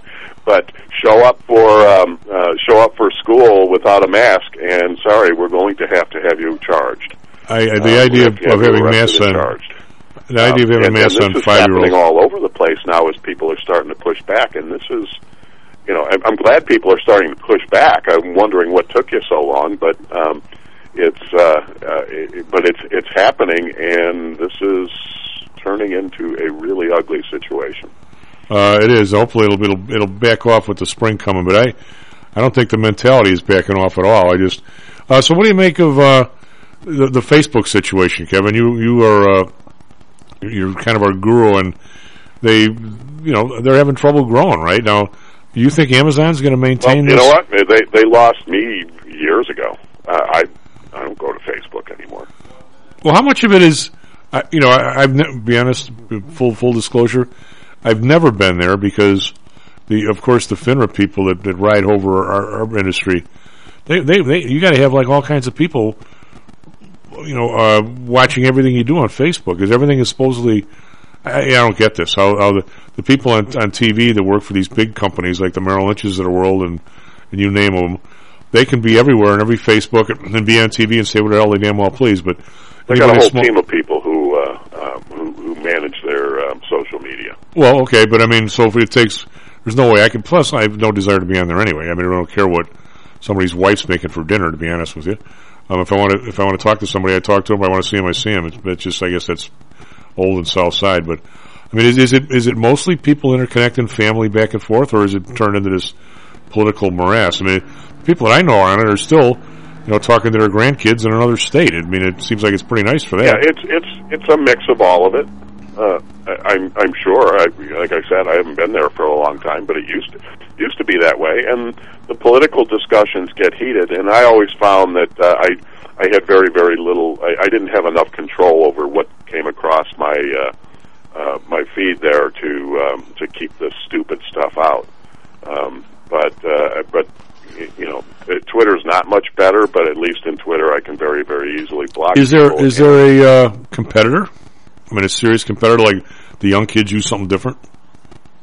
Well, the the young kids are using um, uh, Instagram and TikTok. Okay, now they're they're, they're a lot uh, different, or it's mostly the same. Yeah, well, there's some co-ownership in in that too, so that, you know that can be a problem. Um, and as far as Twitter goes, there are all kinds of platforms now that have popped up as competition. No one has you know gotten real traction. Um, although uh, many of them have attracted some really big names that uh, people like to follow. So you never know. I mean, but that takes time. You know, if, if when you have a dominant player like Twitter in that uh, kind of instant blast out of thought type of market, um, it it's going to take a while, and we'll see who shakes out. I know there's parlors out there, getters out there. I mean, Parler was making inroads, and uh, and then all of a sudden they got kicked off of Amazon Web Services. Um, uh, gee, no no collusion imagine there that. on that one. Imagine that. Um, and uh, uh, and, and so uh, they didn't have a platform, which you know was a, a foolish risk. You know, I talk a lot about risk assessment in my classes. That was a risk assessment that they didn't have nailed down very well at all, and it's probably you know it sort of kicked them down. And I think Parler re-exists now, but it's you know I. All right, Kevin, we got we got a dashboard. I got to have Karl on because I have a feeling this labor report today is going to be uh, what it's anywhere from a positive 100,000 to minus 400,000. That's a spread. Yeah, it's going to be carnage. So take care of yourself, buddy. Talk at you next week. SP futures up 650, Nasdaq futures up 116. Uh, be right back, Mr. Karl Denninger. This self-directed trading is a lonely job. Online trading is not as easy as point and click. No, it's not. Everyone, even professionals, need to share ideas and think out loud every now and then. That's what I like about PTI Pro Direct. Their staff of former option floor traders really helps me choose the right strategy for trading option volatility and plan the time decay for my covered writing program. Yep, nothing can replace years of trading experience to stop you from making that dumb trade and for saving a few bucks. We've all been there and done that. yeah, I have access to all that great trading advice and experience for just a penny a share for stocks, $1 for equity options, and $1 minimum a trade. Our clients at PTI Pro Direct can call when they need a little help on a trade or just to talk about the market in general. We trade every day. We love this stuff. That's what I like most about PTI Pro Direct. Cheap prices, along with great advice from real floor traders. It's the best of both worlds. Tell your friends. That's PTIProdirect.com, PTIProdirect.com. Are you one of the millions of people who suffer with pain? Do you wake up in the morning with stiffness in the lower back or neck? Why are you using medication to cover up the symptoms without treating the actual cause? Painkillers, muscle relaxants, and anti-inflammatories are not the answer. At ChiroMed, physicians are trained to detect the cause of your symptoms and to correct the underlying problem. If you're ready to listen to common sense and do what it takes to make changes in your body that can affect your health for the rest of your life, give ChiroMed a call and set up a complimentary consultation. They are located in Orland Park and can be reached at oh 708-403-2727. 20,000 patients over 22 years have been treated at ChiroMed and over 90% of them have had positive results without medication or expensive surgery. Isn't it time you did something good for your body too? Give ChiroMed a call. 708-403-2727. That's 708-403-2727. Let's get you pain-free and living again. Hear ye, hear ye! The Homer Broadcasting System is on the air! Stocks, jocks, Stocks and jocks. stocks and You are out of control. Here, right now, right here, right now, right now. Well, welcome back, Stocks and Jocks. I'm Tom Howard. Mr. Dave Scatina on the board, and it's cold, cold Friday morning. S&P futures up 650 now, Nasdaq futures up 120. We've recovered pretty much here. I mean, we were uh, up pretty high last night. We'd recovered maybe almost a half of what we were down yesterday in a huge down day when the Amazon numbers came out. Uh, but now when this morning came in, we were like unchanged on the S&P, went up a little bit in the Nasdaq, but now we're creeping up a little more. Again, we've got this jobs report in a half hour here. I've got one outfit saying 150,000 jobs. This is after uh, ADP came out with minus 310. So the only guy that can make any sense of all this is Mr. Karl Denninger. How are you, bud? Oh, I'm doing good. This is going to be uh, quite a wild ride, I think. So you were you how many how many puts did you have on Facebook and calls on uh, Amazon? Oh Lord, you know, I, I, I have to, I have to chuckle at the hubris that comes from a company like Amazon that reports the number like they did, and then turns around and hikes their Prime fee by twenty bucks. Uh, we were just talking about that, Karl. That the right now the market is anxiously seeing. I mean, uh, well, I'm not going to repeat the whole thing, but I, I think there is no growth right now, and I think some people are able to gouge out a piece. And every time they do, somebody else gets a spade in their back, and and if Amazon gets to charge you know 100 million people or 30 million people 20 dollars more a month, it's coming out of somebody's hide. And it looks like Facebook's one of them. Well, I think gouge is the right word. I mean, I, I just, I, I, you know, there's no inflation though anywhere, right, Chief? I'm surprised we were mentioning. By the way, I was thinking of you yesterday because, uh, um, being a, Flo- a former Floridian, uh, Dan Janinas was saying he thinks his utility bill's up twenty percent in a year. How do, how do these state utility commissions let let these raises go through and they know the, the the president on down in Washington's railing about inflation? They don't. The states even care? They even listen to the news? Or what's the matter with them? They don't, they don't have a choice. I mean, that's the the basic problem you have with things like this is that okay, so what what goes into your your utility? Yeah, you know, let's let's just take electricity for example, right? Um, exactly how that mix gets generated in a given state is is variable. Depends on where you live. Here, we have some that's nuclear, and that's very stable in terms of cost. Right? It costs you this many dollars to build the plant. It costs you this much for the fuel, and it runs for this many years before you have to turn it off and change the fuel out. Okay, and that's I mean that that's basically how it works. Uh, and you have a pretty good idea what the maintenance budget is and things like that when you put the plant together. But everything, and and we have hydro here to some extent as well because you know TVA, right? Which uh, you know we, we take advantage of that. However, what is the rest? Well, there's two options: you can burn coal and you burn natural gas. All right. You know, they still burn a Um, lot. They still burn a lot of oil, Karl. If you look at the numbers, scary enough, they still burn straight oil. Well, uh, yeah, and and you know that's actually it's not stupid. Um, one of the things that I always think is so funny is is people people make a big deal about this whole you know climate change thing and this and that and the other thing. What they don't understand is that if you, if you look at the raw number on a per person basis, per capita basis in the United States, CO2 emissions in the United States on a per capita basis went down about 30% between 1980 and about a year ago. And that's not because we use less energy. It's because natural gas, CH4, has far more energy than C when it is burned. Okay, why? Because hydrogen has a insanely high binding energy. So when you break CH4, which is methane, that's what natural gas is, when you break that, you get a whole lot more energy per unit of input than you do if you just burn coal, which is just carbon. All right. So as we went to natural gas uh, as a predominant fuel for this, and we did it because it was cheaper. We didn't do it for any other reason. The only reason we did it is it cost less money. When we did that, we cut the CO2 emissions because you get more energy per unit of input. Well, okay, duh. okay. And the, and the other thing goes with that is that because natural gas burns at, at such a high temperature as a result of this higher energy, you can use what's called a combined cycle plant. So there's there's two basic heat recovery cycles you can use. One one's called Rankine, which is which a nuclear plant uses in older plants, and then there's one called Brayton. And if you combine the two, you can get efficiencies up to about 60%, which is the best you will ever achieve.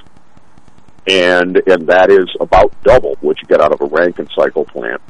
So a, a nuclear power plant, because it's, it uses water as a medium, there is an absolute maximum on the internal temperature it can run.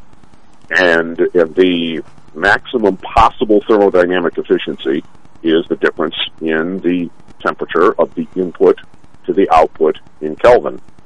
And that's the best you could ever do. There's there's no way around this. This is physics, and that's that's just how it is. Not even Scotty could do better.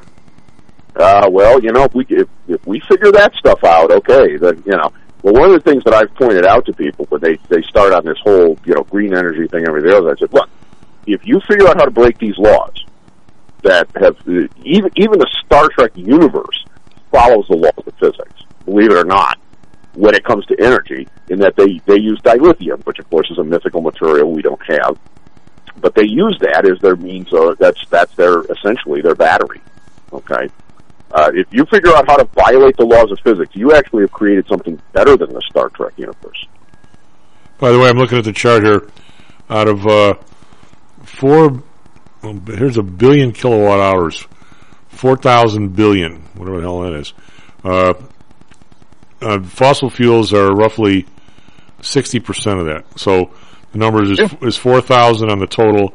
Fossil fuels are twenty four hundred. Out of that twenty four hundred, natural gas is sixteen hundred. Coal seven seventy three. Petroleum that's lower than I thought. Petroleum is only seventeen. Uh, petroleum liquids are ten. What's what is petroleum coke?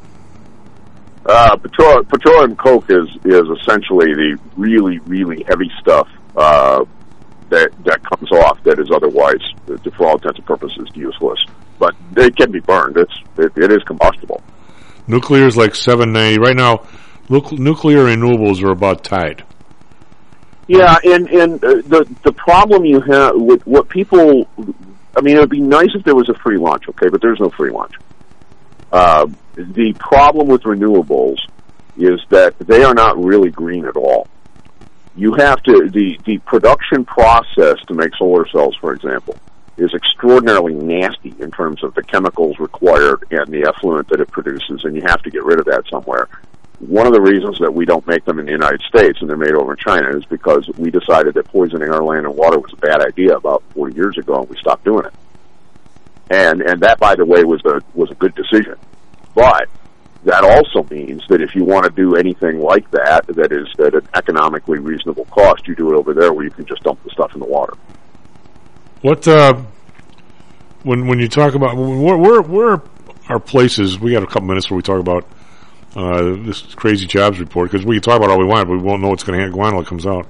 Uh, the well, if, if the, it comes out halfway decent, then we have to talk about why it's so different from the ADP. I guess. What? Um, how much potential is there in like uh, you know tidal stuff and things like that? I mean, it seems like there's an awful lot of power there. Is that is that just useless, or or, or the uh, the thermal between you know the, the, the water, the cold water on the bottom, and the warm water on top? Is there any any real future in that stuff, or is that just poppycock? Well, it's you know there's a, there's an unbelievable amount of energy there. Okay, I mean if you, if you actually start looking at uh, what the Earth has available in those areas, it's it's enormous. It's just utterly ridiculous. The problem with trying to extract it is that it's relatively diffuse and and the whole issue with energy is you don't you don't want it diffuse. Okay, I mean you know enough enough power to run an LED flashlight is not very useful to you, right? Uh, no. So you need to concentrate it. You need to get it over a large area and collect it over a large area and then extract it. And it's the same problem you have with solar and wind. One windmill does not produce a, a, tremendous amount of energy one solar panel does not produce a tremendous amount of energy. I, I can put a solar panel on the top of my my little RV trailer, and uh, you know, and I get 100 watts out of it. Okay, that doesn't, you know, that's that's not really very much, right? and I only get 100 watts when the sun is directly overhead, shining directly on it. All right, as it you know, as it moves, it, it it's less. So the the area you have to cover in order to get the, the, the recovery out of most of these things is ridiculous. Now there are some exceptions. For example, there are places up in the Northeast uh, that have ridiculous tidal ranges and relatively small inlets. Okay, so you've got a huge body of impounded water that floods and drains, right, and has monstrous tidal range changes over time. Sort of like San Well, Francisco could- Bay. I'm sorry. Sort of like San Francisco Bay. Well, San Francisco not so much, but on the on the, on the northeast, there's there's uh, there are places that have tidal ranges that are just crazy. Okay, there are places all over the world like this. Then again, you've got places like where I used to live in Florida, where the tidal range is about a foot, a foot and a half, and it's basically nothing. But there are but there are parts of the world where there are tremendous ranges. The problem is, if you want to actually tap that, you, you would have to tap that. You would have to block it off. Well, guess what? Uh, there's there's people in there that would like to get out. There's people out that would like to get it. You know, they're, they're, oh, you'd have to stop that, right, in order to be able to do that kind of thing. So, uh, is is there a practical way to harness this? I I, I don't know. Uh, the other thing that you have to keep in mind is that we, when we do things like that, we may think that that is free in terms of environmental impact, but you're wrong. It's not. It's never free. There is a, a potentially serious environmental impact, and we probably don't understand all of the impact that we'll have by doing it. Actually, uh, read some. I get that. I don't know. Maybe it was you. Somebody signed me onto this uh, Quora Digest, and they had one of the questions in there was, "What if you put uh, solar panels in the Sahara? Couldn't you get enough sun to power the rest of the of the world?" And the answer was, "Well, you wouldn't even have to use the whole Sahara. You could use, you know, part of it. But oh, by the way, if all of a sudden you put all this black stuff on top of the Sahara, here's all the climate changes you're going to." You're going to cause other places, and what the mess you're going to cause, and the world wouldn't look anywhere near what, you, what the world looks like now. So you're right. It, Well, that's well, that's the problem. Is that the you know we we think that there is there is some free lunch. There is no free lunch. What what realize, Chief, is that we we live in a society that we have today because we learned how to concentrate and exploit energy. If we damage that, the impact it's going to have on on our daily lives is enormous. And it's not just price. Okay, I mean price part of it, but you know what's going on now. You know, you look at you look at the situation now with power and you know and, and heating bills and things like this. Well, yeah, pull up a twenty-year weekly chart of of NG, okay, with natural gas as spot price, spot price in the futures, and and we are at the upper ra- upper end of the range that we've seen on and off since 2010. All right. The, by the way, that that upper end, about close to five dollars, um, is you know the the low in the early part of 2020 was 144. Okay, so Yeah. that is a huge difference. All right, but the but the general average has been somewhere around two two and a half to three bucks, and that's been the the general long term, and and we're very close to double that. So if you're making your power from that, uh, guess what? You're taking it in the shorts because the cost of your fuel has gone up by almost double. Well, how much, in your estimation, how much can we gain? And we'll, we'll shift over to labor and market here because obviously people are concerned. I wish I could tell you which stock's going to make the 30% move uh, tomorrow, but I will say this, Karl. I used to do a, and will again one of these days. Used to a lot of these earnings plays where if my if the calendar spread was cheap enough, I would I would essentially make the trade that the stock would not move as much as the straddle said it was going to make, or even if it did, I could break even. I've been getting I've been getting obliterated with those things the last few months. The, the move the movement on earnings is, is un, unbelievable. Yeah, there isn't. There, I, I looked at the ones on Amazon yesterday, and, and I looked at the one on Facebook the week before, and, and I didn't like what, what I saw. I, I mean, there wasn't a play there that I was comfortable with. Well, straddle in Facebook was uh, I, I think twenty two, and it moved seventy. There's a there's Yeah, a, there's a shot in the behind.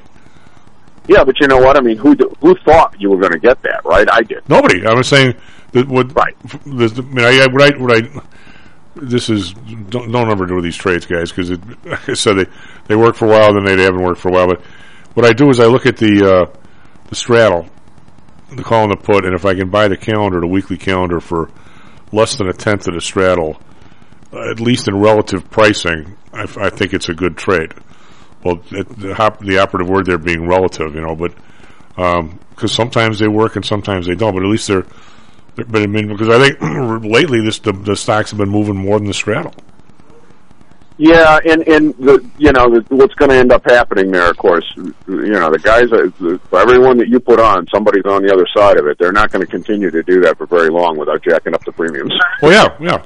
But I mean, I think they think it's enough. But my my question to get back real quick on the energy part: how much how much do you get if if people just for the for the the, the technologies that we're pretty darn good at, you know, not the big huge you know windmill, which I think they're probably pretty good at, but it's out of our league for say say we you know six of us from the show got together and we get old and we live in an apartment complex and we had one little windmill on top, the ones that look like a globe, spinning around and powering up our, our electric car we used to go to the bar every night, and and, and maybe it it uh, also takes care of the outdoor lighting at night or some crap like that.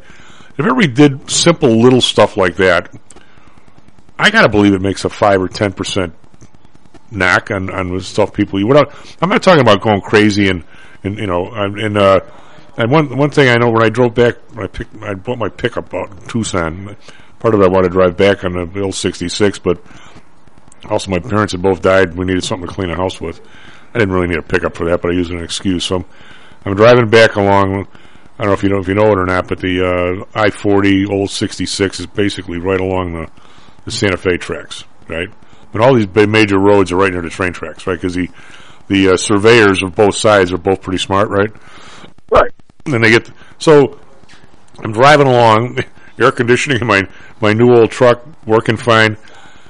God, I'm thinking, I don't know about wind or wind or solar in Chicago, but if I'm out here, I'm gonna. I'd love to have a, a, a deal where I tell the Santa Fe, "Hey, look, drop your freight train off here, and for the next 500 miles, I'll pull it for you. I've got 50 electric locomotives. I've got, you know, 50 windmills and a solar station. There, there's no reason they have a they have a gas fired plant out there. It's relentless winds, relentless sun. I'm saying there are spots where we could be a lot smarter than we are. Other spots, what's the point? How do you get solar in Chicago for God's sake? It's cloudy every day. Well, yeah, I mean, and that's that's part of the problem. The the, the thing that that becomes serious issue with some of these renewables, though, is that you have to look at the at, at the total cost of ownership and operation, and then the fact that it's unreliable means that you have to have a means to back it up when the sun doesn't shine or the wind doesn't blow. And and when do you need that? You need that at the particular moment when you know when it happens, right? And and you can't just turn around and say, well, you know, that's not going to be a problem, so we don't need to have that available. Because was, look at what happened in Texas last year. Okay, you had you had an ice storm. The windmills could not run because the blades were out of balance, and if they tried to turn them on, they destroy themselves. So you can't turn them on if you do not have the ability to back to get power generated. People's pipes freeze because their houses cannot have heat.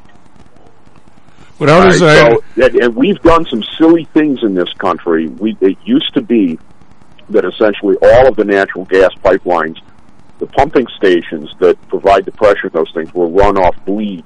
So basically, what they did was they bled off a little bit of the natural gas that was in the pipe, and they used that to to run the compressor. Okay. Now, because that's that's not green enough, so now we run all those pumps on electric motors. Well, that's great right up until the grid goes down. Well, then you then you're back into the grid. I mean. Of course, the grid could right. be better, but how, how, does? Let me ask you this. I, mean, I hope you know this answer. I'm, I'm, jumping on you because I don't know, and usually you do know. Who who the hell runs the grid? Who's the who's the the, the, well, there's the, no there's no single answer. So there's there's different regional authorities um, that are that are called ISOs that that operate the the they're essentially a nonprofit consortium in a given area that that coordinates the generation and the distribution in a given you know in a given place, and then those all interconnect with each other because you might be short here, but this guy's got got more power than he needs, and the marginal cost if you've got it and you're not selling it is very close to zero. All right. Well, I mean, if I if I have to pay for gas, fuel a, a gas generator versus buying it from somebody who has too much, uh, well, gee, it's you know it's smarter to buy it from the guy that has the extra, right? So the, there's there's a lot of coordination and horse trading that goes on. Where you run into trouble is when a, a bunch of people in a region uh, all are short, then the price gets rather expensive. Well, I I uh, I asked you the question and you answered the question that I I guess I, I actually asked, but I, maybe I asked the wrong question. I'm asking on, on an hour to hour basis. One Right. of the one of the people that you know, uh, the uh, person I know, because I mean, people haven't figured out by now. I, I learn a lot of stuff by talking to people, and one of these, one of my friends, or actually his wife, ah, whatever. But I know the, the couple real well, and and he's a high high wire man for the county, right? For the Commonwealth Edison, these places, even though he doesn't work for them. And uh, I said to him, uh, Bobby, how come when I drove through Indiana on this pretty breezy day, and I got this huge wind farm, half the uh, windmills are, are essentially not turning? He goes, well, that's easy, Chief. They, the, the, the grid can't handle them. Right. What do you mean the There's, grid? uh, there's, there's no demand for what they can generate. Yeah, I said, well, why can't you tone down the natural gas plant? He goes, hey, you know, depends on who's running the natural gas. I guess my question is, who who who gets who's the computer in the middle of this? Who's uh who's uh well, who's well okay, so there's a bunch of things that go on with this. So natural gas, natural gas turbine plants can load follow. They can change their output very rapidly. But most of your base load stuff that is designed to generate the the demand that is there essentially all the time, the base generation that has to be there for the grid to function. Um, so that is that is to some extent coal, to a large extent nuclear. Uh, those those plants take a long time to make significant changes in their output. You cannot turn around and say, with this nuclear plant over here, go from 20% of your capacity to 80% and I need it in 15 minutes. You cannot do that. Right. Okay? It takes hours for them to, to make significant output changes. So, and, and if you try to force the issue, they'll trip offline and then you get nothing. So there's, you know, I mean, there, it's just that's a prohibited area. You try to go there, it doesn't work, and the, and the control systems say no. And uh, you know, again, I mean, if you if you try to force the issue, what ends up happening is you get nothing. So it's there is a the, the natural gas plants, the turbine plants, can load follow very rapidly. If you're running one of those at 20% of output, and you say I need 80, you can have it 15 minutes from now. Well, who's if somebody say you and I we're, we're geniuses, right? Um, and we we find a a spot in Wisconsin where nobody even knows, but if you go up on this one little hill, you find that the wind just blows there all the time. I'm not saying there is such a place. So you and I say, "Wow, if we can put eight windmills up here, we're gonna you know, we're gonna kick some ass." Who's who's who pays for the line from our windmills to wherever the the grid is close enough to connect to? Well, the, the, the whoever owns the generating facility and and the ISO would negotiate for you know how how that cost gets allocated because the the person that that has the power and wants to sell it, uh, you know, I mean, he he's he's got an interest in seeing that he be he's able to sell it, and the the organization, you know, the ISO that, that wants to have it available on the system for the various utilities that want to distribute it to customers, they have an interest in seeing that that you know that gets built too. So there's there's you know there's some horse trading and negotiation that goes on there.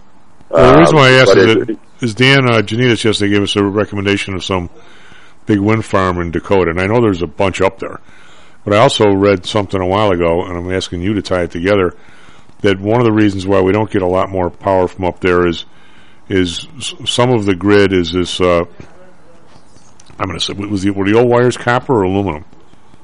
Um, well, all the hi- all the all the high voltage distribution tends to be aluminum.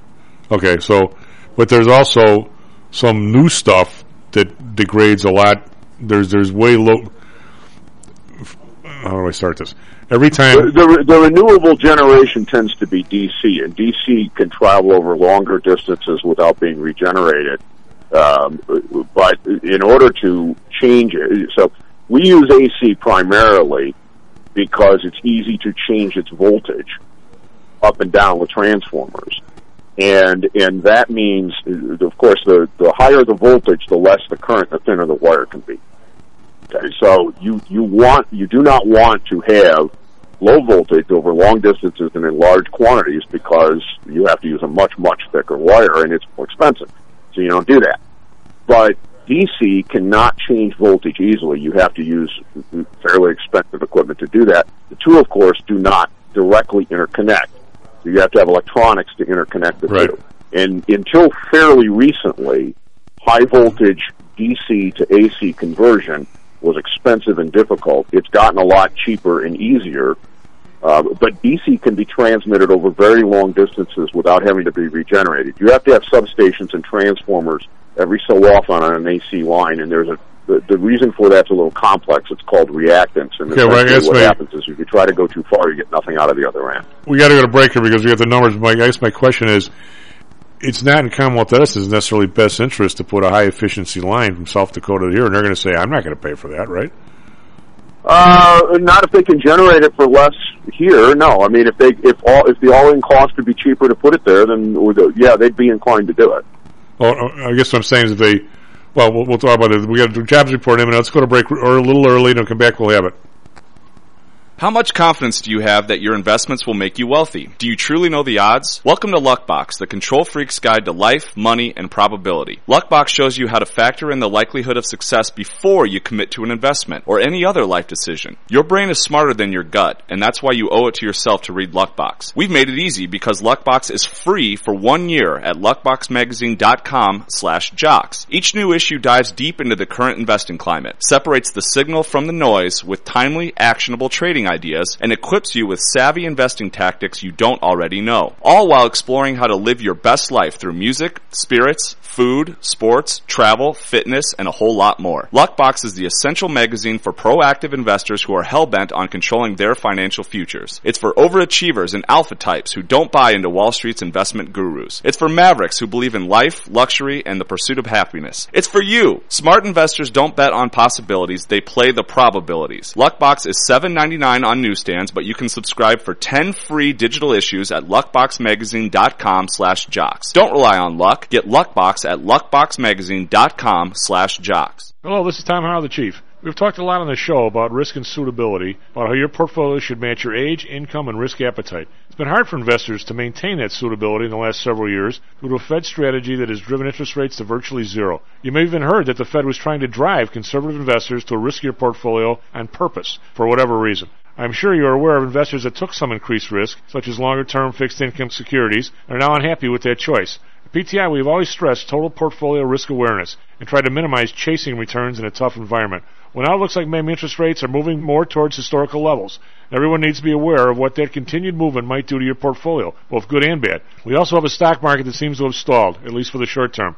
I think it's time for everyone to take a serious look at their goals, their risks, and their portfolios. Do they match? If not, we can help. We have a signature protected index program. We have ways to hedge against interest risk. We can make that portfolio right for you again. Go to PTIsecurities.com or call us right now. The market can change very rapidly. That's PTIsecurities.com. Hi, I'm Audrey Johnson, an owner of Home Source Realty and a frequent contributor to Stocks and Jocks. If you're nervous about the stock market and considering diversification, or are looking for a rate of return way better than your banks, consider adding rental properties to your portfolio. Whether it's a condo, single family, or multi-unit building, I can help you select a property that meets your financial needs. Call or text me at 708-349 3456. That's 708-349-3456 or visit my website at myhomesourcerealty.com. That's myhomesourcerealty.com. Stocks, jocks, Stocks and jocks. stocks and You are out of control. Here, right now, right here, right now, right now. Well, welcome back to Stocks and Jocks. Way to hear these numbers. 467 to the positive. We had people predicting 400 to the negative. We're going to have Karl s- sort this out. This is going to be interesting. There's got to be adjustments all over the place. We'll see. SP Futures down 12, though. They don't like it. I guess that means we've been, we've been back in this, hopefully, ba- hoping for bad numbers so the Fed doesn't really uh, raise rates, but I don't know if this is going to make a difference here. Anyway, S&P's down 11, Nasdaq futures up 21. Make that up 17. They're moving all over the place. Dow futures down 121 over in Europe. DAX down 227. That's one and a half percent. FTSE up five. That's unchanged. Uh, CAC round down 59.8 Uh, over in Asia. The Nikkei up 198. That's 0.7 percent. Shanghai still closed. Hang Seng up three percent. Up 771. They've been closed all week, so that was their move for the week. Uh, bonds up five basis points, 188. Wow, that's that's moving up there. Uh, Bund, I don't know. The Fed's going to be have, has a fight on their hands at least 10 year. The Bund up four basis points to 0.19. Again, that's moving up very rapidly in percentage terms. Uh, Japan up uh, one basis point to 0.19.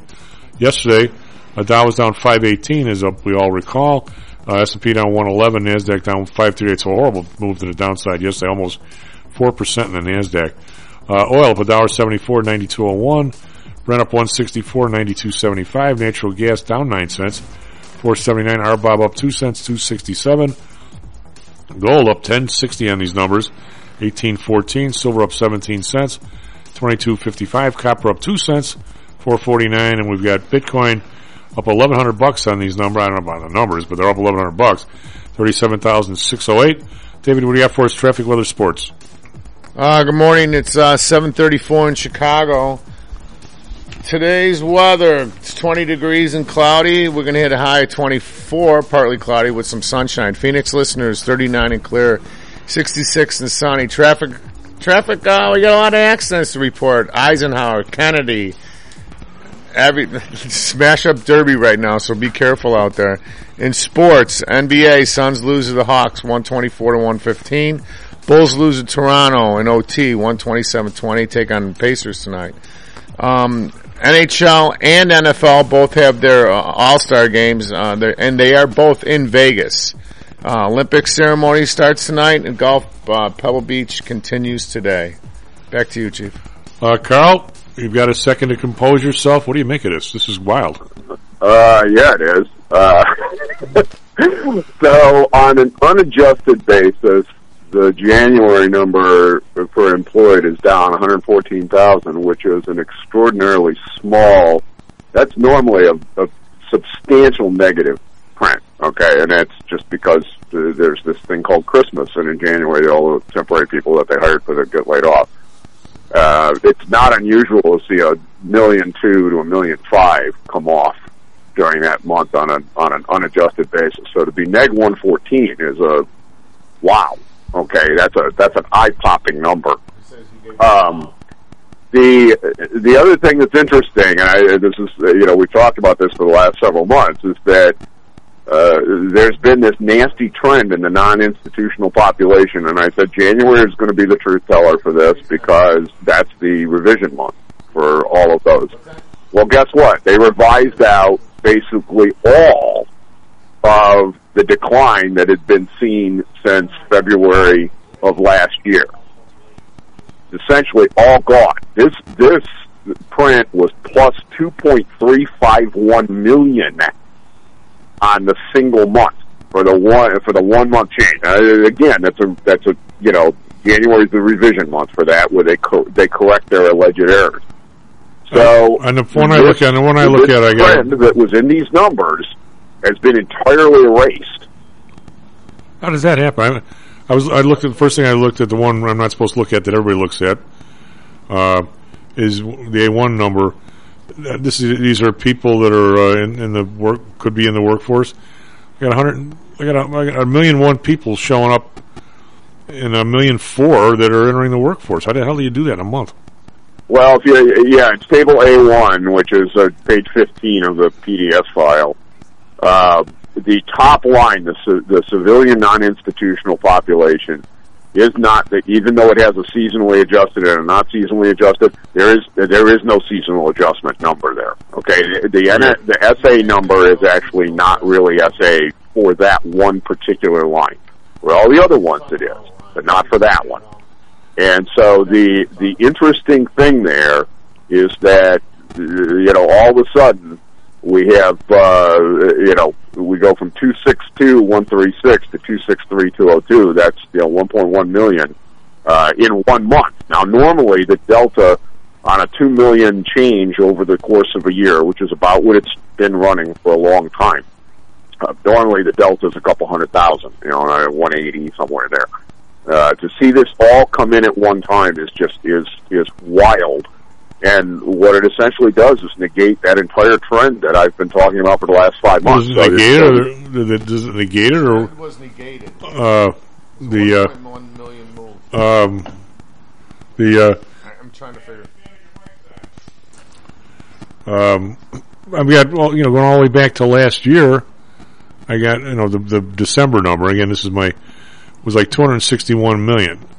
And it, it made it up to you know two two sixty one five. It only made up to two sixty two in December. Now it's two sixty three two. And how how is Well, people? what I'm saying is that yeah, I mean that's a two million, that's a two point three five million change. Yeah, how, how do you do that in one month? month period? Right. But we're, uh, I guess when it comes to adjustments, I don't understand. Where were all these people? They're they're sort of counting them all year, or, or and just how does that Well, obviously they were wrong. This is the January is a month where they take all the errors that they accumulated over the previous 12 months and they get rid of them. That's the month where it comes in. It, it happens every year, and there is a dislocation in that table every single January. But this is a really big one. All right, so what it means that the that the hopes of people that the Fed was going to grasp at some of these bad numbers and not raise rates, which I think was really the hope in the last week, with the bonds actually going up and not down. Well, now we got bonds going down. We got market heading south here a little bit. Well, south a little bit, but considering it's not coming back at all from yesterday, it's actually south a lot, I guess, when you think about it.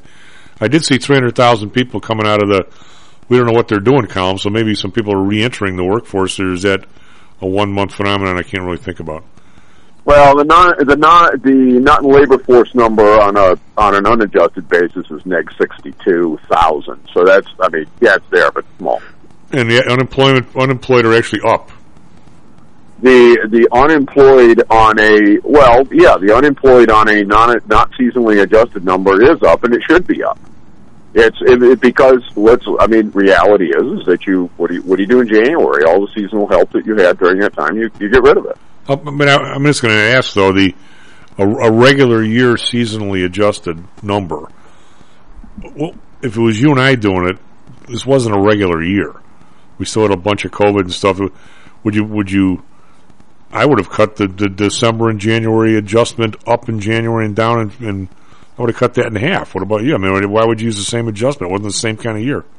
Well, because they, you know, it, there is there has always been this this belief that uh, the seasonal adjustment numbers are essentially a dial that somebody to suit whoever it is that wants them twisted. It's one of the reasons I don't like using them. It's that there's I I, I don't buy the the the BLS's uh, you know accuracy in that regard. But the NSA numbers are, I mean, the data is what it is. That doesn't mean that there aren't intentional you know skewing that goes on in there too, because you can always do that anytime you're doing sampling. Um, and some of it is unintentional, but you can do it intentionally if you want to too. But I just think it's honest, and you, you just look at a 12 month, you know, from a from a December, January, Christmas comes the same time every year. Okay, it's basically the bottom line. So uh, you look at it on a 12 month basis, I, th- I think it tends to be a little more honest. But I, like I said, the shocker here is that the the trend that appeared to be in the table in the non-institutional population was entirely erased. Um, so okay, so either BLS is completely full of you know what, or or they were just plain old fashioned wrong over the last uh, you know nine months. But the other thing is that with this data and, and with what you're seeing here in this in this gain, which should be a loss in January, okay, and it and it was, but it was a small one. Should be a very large one on a non-adjusted basis. Uh, you want my opinion? The Fed ought to be putting 50 points on next meeting. If you put, well, if, if this, this number does not match, I don't. I mean, I'm not sure what the last 12 months in the household survey would have given you, but uh, I mean, on the establishment survey, the one they publish, but this this thing must be catching up like January to January. I got 7.1 million more people working. Uh. I have seven point on on the unadjusted basis over the last 12 months, 7.235. Well, that's a lot. Uh, yeah. I mean, it's about as. I mean, uh, I, I would- I would say that uh, if I was the administration, I'd be crowing about that. Even though it's Well, yeah, yeah. You, I mean, I expect you're going to hear some uh, some inter, you know, some hey rah rah rah rah tweets out of you know out of the Biden administration, and very shortly here. Right, so- But, so uh, what if, the- if you're Jerome Powell, you got to be looking at this going, uh, that guy needs to get to two and a half percent as fast as he can, and even that just I, you know what? I think he- I- if I if I was sitting in the chair, which they'd never let me do, uh, I'd I'd put fifty on intermeeting right now. Yeah, would too. Well, what? Uh, I, I mean, I'd, I'd come out this afternoon and I'd say, "Hey guys, the, the Fed funds rate goes up to fifty, you know, goes up fifty basis points, and oh by the way, all asset purchases were stopped at the Fed desk in New York this afternoon." Um, that'd sure piss off the banks that like to front run those who paid commissions on them too. Oh well. hey, uh, I, or uh, next question uh, that it's got to be in everybody's mind after listening to the number. How do you how do you uh, you know put this one together with the ADP number the other day? Is it all just adjustment? Well, it, it, so ADP, you know, I've, I've been following this for an awfully long time, and ADP has a a uh, rather colorful history of being just dead wrong. Okay, but when you say, I'm gonna, I'm gonna, I'm gonna change those words to say they don't match. If they're if they're doing what they claim they're doing, the story with ADP, again, kick me if I'm wrong. Forty percent of the people in this country, thirty-five percent of the people, uh, get their payroll through ADP, right? something along those lines. And so, if ADP says, it looks to me like for the forty percent of the people we take care of, we had 200,000 more people, so if you multiply that times two and a half, you know, we get up to whatever, that, or we've lost this many people. How how could they ever be quote wrong? I mean, they, they they might not match up, but how can they be wrong?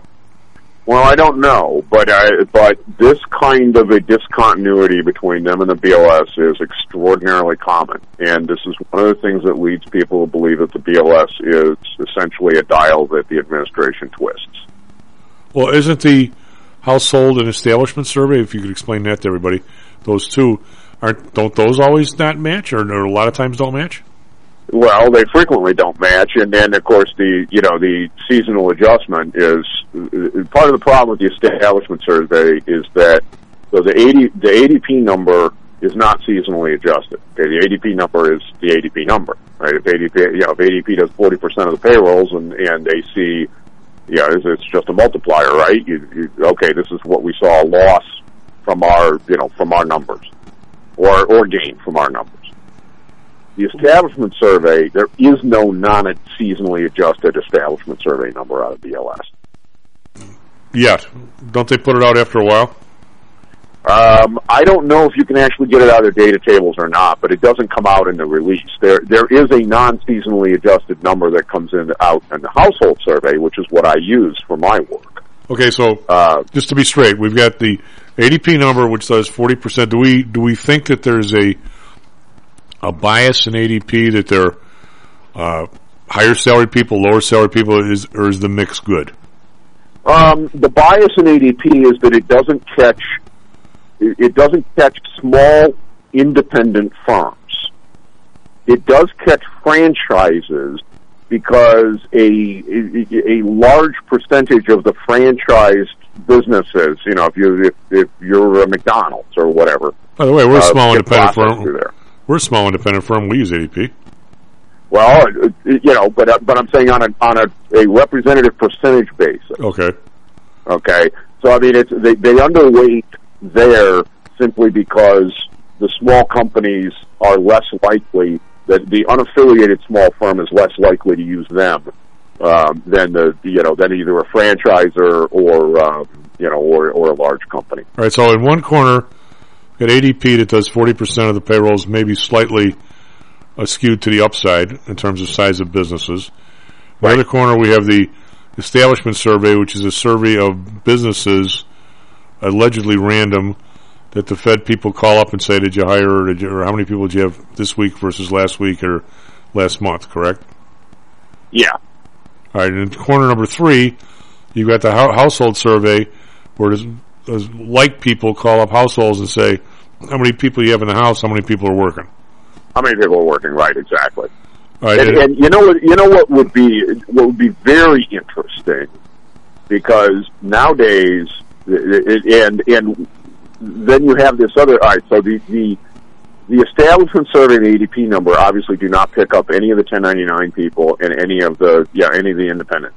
Okay, that are, you know the single the single person You, you and Kevin are, are clairvoyant today. My next question was be in corner number four. You've got businesses that are just starting. Uh, Karl and I look around and see we've got 15 people looking around for for new decks or to get their decks repaired, and we hire five guys, and we are all of a sudden Chief and uh, Karl's deck repair, and we're going to pay our guys uh, by by check or by you know, but we're going to at the end of the year, we're not going to know about them until next year when you get to 1099, and and uh, uh, that's the fourth. When, when is when does that number enter or leave? Um, yeah, that that's probably doesn't get captured anywhere officially until the quarterlies go in. Uh, it, and the other thing is that the rules have changed. So now, at an IRS level, uh, they ought to have as soon as those tax deposits go in, even not- before the 941s are filed. It would, when the tax deposits go in, they should have that data immediately. Well, who's, who's we're not taking the taxes out. Well, I, I, They're all no, I know, and I'm saying that that the little guy, you're not going to get that until the you know the end of the year rolls around and the 1099s get issued, and then there's and then the reporting happens. So it is it is some group's job. I, I did read this one, so I'm not just making this out of thin air. It's some group's job to determine how. There's a name for it, Karl. What you probably they, they try and figure out all the businesses that are either entering existence or leaving existence. What which might be you know 10 percent of the of the population, whether that number is going up or down, and that's why I've always felt, and I don't know if you agree or not, that when the economy is doing well, it's actually doing better than the numbers say it is, because you know there's there are going to be groups like us saying, "Hey, let's get three guys together and form a decking company or whatever, lawnmower company," and uh, and when things are going crummy, there's people who are getting laid off. You don't even know are getting laid off. So I I think when people things are going good, it's actually better than the numbers show. When things are going lousy, it's worse than the numbers show. Is that fair or no? Yeah, and and that's I mean that, that is there's always going to be slop. The the assumption in most economic conditions is that the slop is reasonably consistent. Of course, COVID has thrown a wrench into all of that. Yep. So I mean, anybody that thinks that you can accurately model, uh, you know, the the the underreported stuff during the last two years, I I think you're crazy because there's uh, yeah, there, where are you going to get the data from in order to use as a comparison base? Well, it does seem like if you look at this whole last year, that there's been some pretty reasonable progress made. I mean, the, the yeah, uh, well, it, absolutely. And and the thing is, is that it, but it's it, the other thing is it's uneven. So it depends on where you are, right? I mean, you you look at the the places that you know they put some of these mandates in for you know for masks and you know and, and vaccine passports and and you know for indoor dining and things like that. They're cratering. All right, I mean, you you look at the reports that have come out in the press from those firms. They're saying, hey, you know, we got we got people that pull you know, they pull around in the car, they see that in the door, and they just keep driving, and you know, there's nobody in the place. On the other hand, you go down to Florida where there's none of that stuff, and they're getting slammed. But we're we're within one good month of being back to where we were in employment in end of 2019. Do, do you believe that? I don't know if I believe that. I don't know that I believe it either, but that's what the data says. Um, I mean, I'm looking at I'm looking at 2019. Um, well, actually, not quite. I, you know, I look at uh, 20, 20 so 2020 02, which is just before it hit, right? yeah, I don't have those. Um, notes. I just got the end. 150, 158,017, and we're at 155, 618. I'm looking at 157, 174 in this thing. Well, I'm, I'm again unadjusted Okay. employed number from 2020-02. All right. 158,017, and, and like I said, well, yeah, but 155, 618. What's that? Two and a half? It's about two and a half. Yeah, this this, this table shows it's almost even. Yeah, so I mean, it's uh, you know, but that's I mean, that's uh, you know, it's uh, that certainly is uh, is improvement with, with no matter how you slice it. The other thing is, and the most important number, and the one that I have have made us think about for a long time, the one that really matters from a terms of long term, st- you know, stability of the economy and the and the government's funding, is uh, is the employment population ratio. It's at fifty nine point one on an unadjusted basis this month.